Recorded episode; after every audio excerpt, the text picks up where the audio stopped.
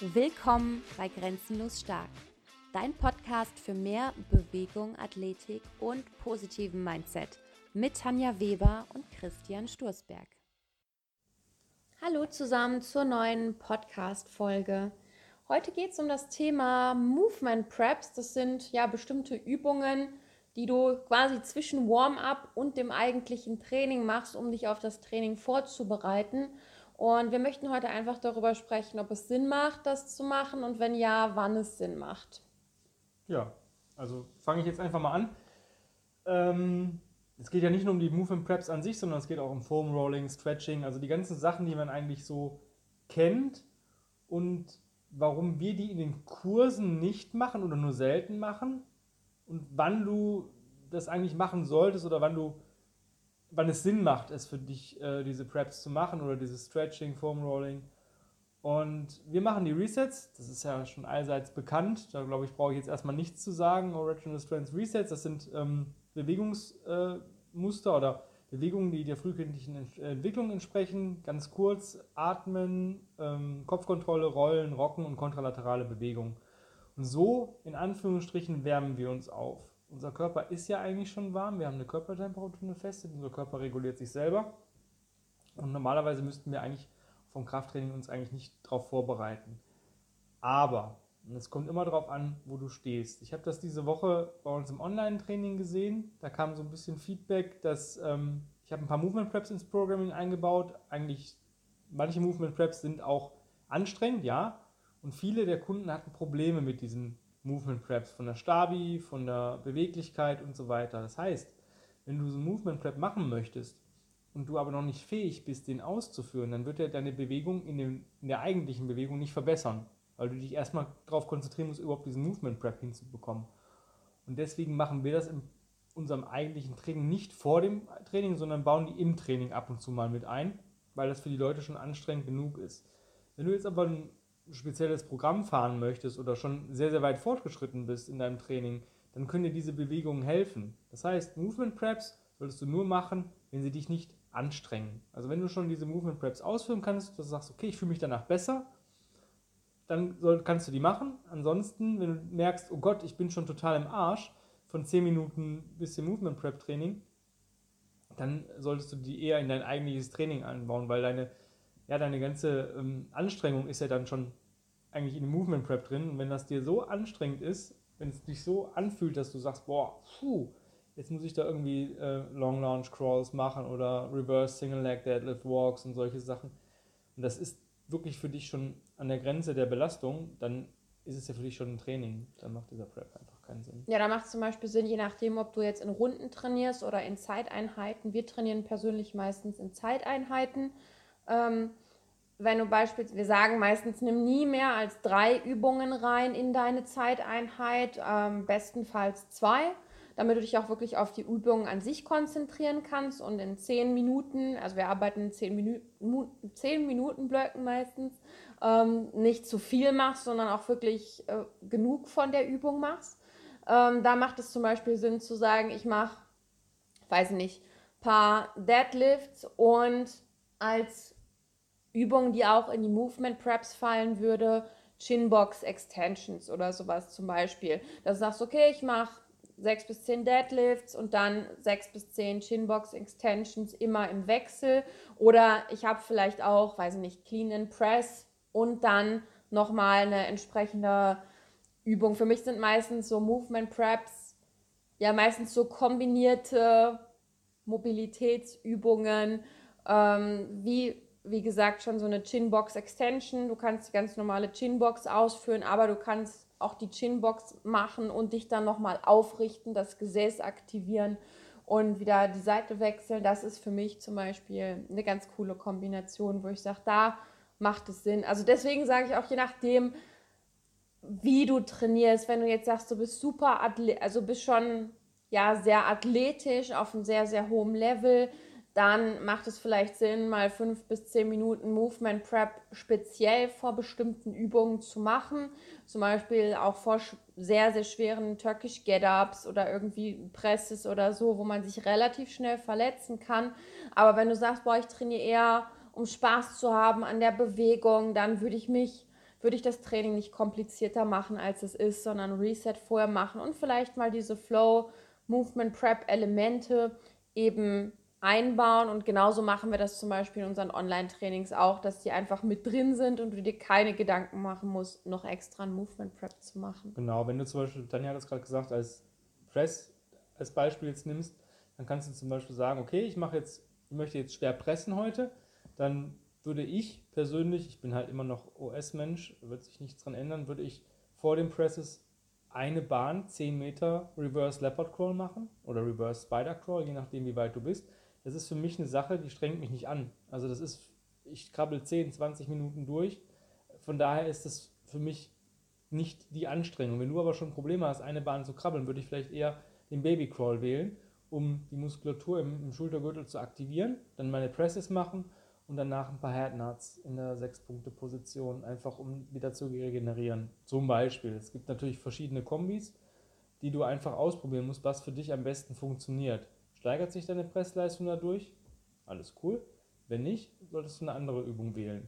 Deswegen auch nur Übungen wählen, wo du sagst, die machen mich jetzt nicht fertig, weil wenn du nach 10 Meter Leopard Crawl schon im Arsch bist, dann wirst du nicht mehr pressen können, weil dann bist du einfach durch. Genau, es soll sich, dich angenehm fordern, sag ich mal. Es soll jetzt nicht so sein, dass du gar nichts merkst. Es soll ja auch irgendwo deine Muskulatur aktivieren, dich leicht fordern. Ähm, beispielsweise, es gibt auch bestimmte Resets, die in Kombination mit bestimmten Lifts oder so Sinn machen, wenn du die davor ausführst. Aber am Ende ist es hier auch so ein bisschen Trial and Error, finde ich. Ähm, jeder Körper ist individuell, jeder Körper hat seine eigenen Schwachpunkte und deswegen gerade bei den Resets einfach immer vorher testen, was funktioniert für dich am besten. Hast du dann eine Verbesserung in der Übung, mach es. Ähm, hast du eine Verschlechterung, also es ist selten, dass du eigentlich wirklich Verschlechterungen bei den Resets hast, aber kann vorkommen, weil du dann zu hohen Reiz gesetzt hast an dein Nervensystem. Das wäre genau die Sache, wenn mich der Leopard Crawl so anstrengen würde, dass ich danach, dass sich die Haltung im Leopard Crawl verschlechtert, dann habe ich zu viel Reiz an mein Nervensystem gegeben, sodass es danach eben andere Bewegungen nicht mehr schöner, sondern eher schlechter ausführen kann. Und deswegen ist es da auch wichtig, die, die, die optimale Dosis irgendwie zu finden. Ja, es macht zum Beispiel auch Sinn, diese Movement Prep Elemente vielleicht sogar in einer eigenen Einheit mal zu machen, dass man sagt, okay, ich habe jetzt, weiß nicht, normal vier oder fünf Trainingseinheiten die Woche und ähm, reduziert das vielleicht auf drei bis vier und macht dann eine Einheit nur Movement Preps. Also das ist schon anstrengend. Also wenn ich das eine ganze Einheit mache, ist das auch ein Training, aber es ist dann eher so aktive Regeneration. Dann solltest du halt die Übungen wählen, die dir auch gut tun, die dich nicht jetzt äh, ins Nirvana schießen. Genau, dazu haben wir zum Beispiel bei uns im Kursprogramm unsere Reset Flow Classes, wo wir wirklich auch mal zehn Minuten eine bestimmte Flow-Kombination, Bewegungskombination ausführen aus verschiedenen Elementen, aus verschiedenen Resets.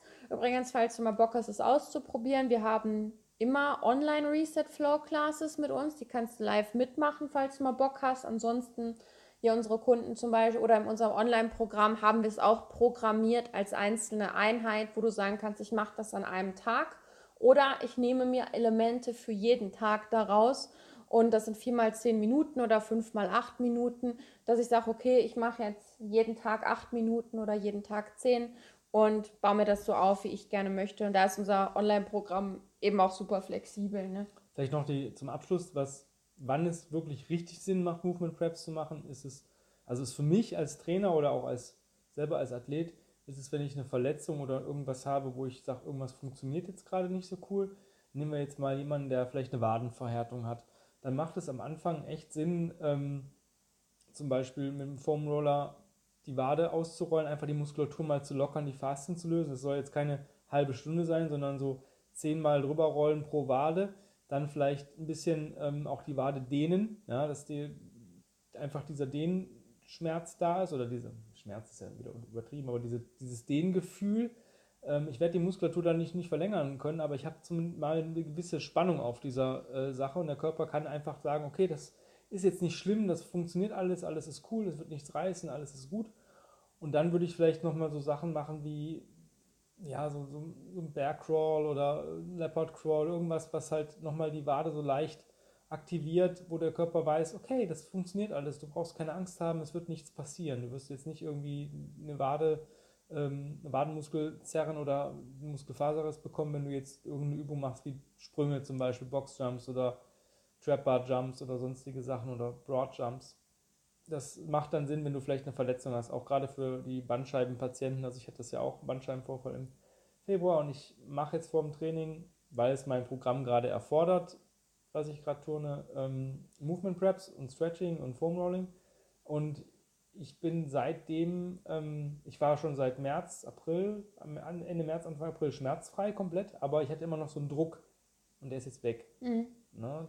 Obwohl sich da auch, ähm, ja, wie gesagt, wir haben dazu, jeder hat dazu eine andere Meinung. Wir vor, bis tatsächlich vor einiger Zeit haben wir auch gesagt, ja, die Resets reichen und denen überhaupt nicht und dies und das. Aber ich glaube, und aber wir probieren eben auch immer wieder mal neue Dinge aus. Vielleicht auch deswegen machen wir auch verschiedene Programme auch von anderen Coaches, um einfach mal zu gucken, was machen die, wie fühlt sich das an, was kann ich daraus für mich mitnehmen. Und ich sage immer auch gerade dieses statische Dehnen. Ähm, manche sagen statisch dehnen gar nicht und manche sagen nur aktiv dehnen oder manche sagen nur bewegen. Und wo ich einfach sage, mach das, was sich für dich wirklich gut anfühlt. Ähm, wenn du sagst, es tut mir irgendwie nicht gut, dann lass es. Und wenn du sagst, es tut mir gut, dann mach es. Also ich bin immer, oder wir sind da eher, hör auf deinen eigenen Körper auch wirklich. Also ich würde es nicht machen, wenn nur weil, weil nicht drei Coaches es machen. Ja, nur weil andere das machen, musst du es nicht unbedingt machen. Wenn du aber sagst, ich probiere das mal aus, ich mache da mal so ein bisschen was, lese mich da vielleicht auch mal ein.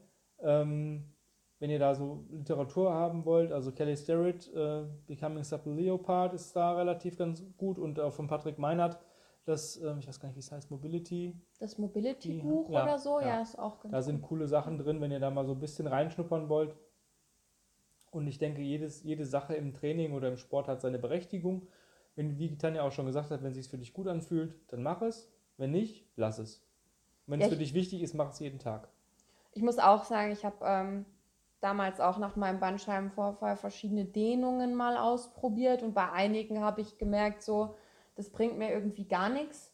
Und bei anderen habe ich gemerkt, wow, dadurch habe ich wirklich eine Entlastung, das Druckgefühl geht weg im Rücken. Und wo ich sage, ja, genau die Übung behalte ich mir bei äh, und das andere selektiere ich aus. Oder bei den Resets ist es eben so, du, du führst ein Reset aus, hast du eine Verbesserung, okay, dann kannst du weitermachen. Wenn du merkst, sobald deine Leistung sich verschlechtert, dann geh im Reset einen Schritt zurück und regressiere das Reset, um wieder den optimalen Reiz zu setzen. Ne? Das ist wie in der Übungsauswahl auch, das ist Trial and Error. Wenn ich jetzt eine Oberkörperzugübung machen möchte, der eine profitiert von Ruderzügen mehr als vom Klimmzug, weil er vielleicht noch nicht so weit ist.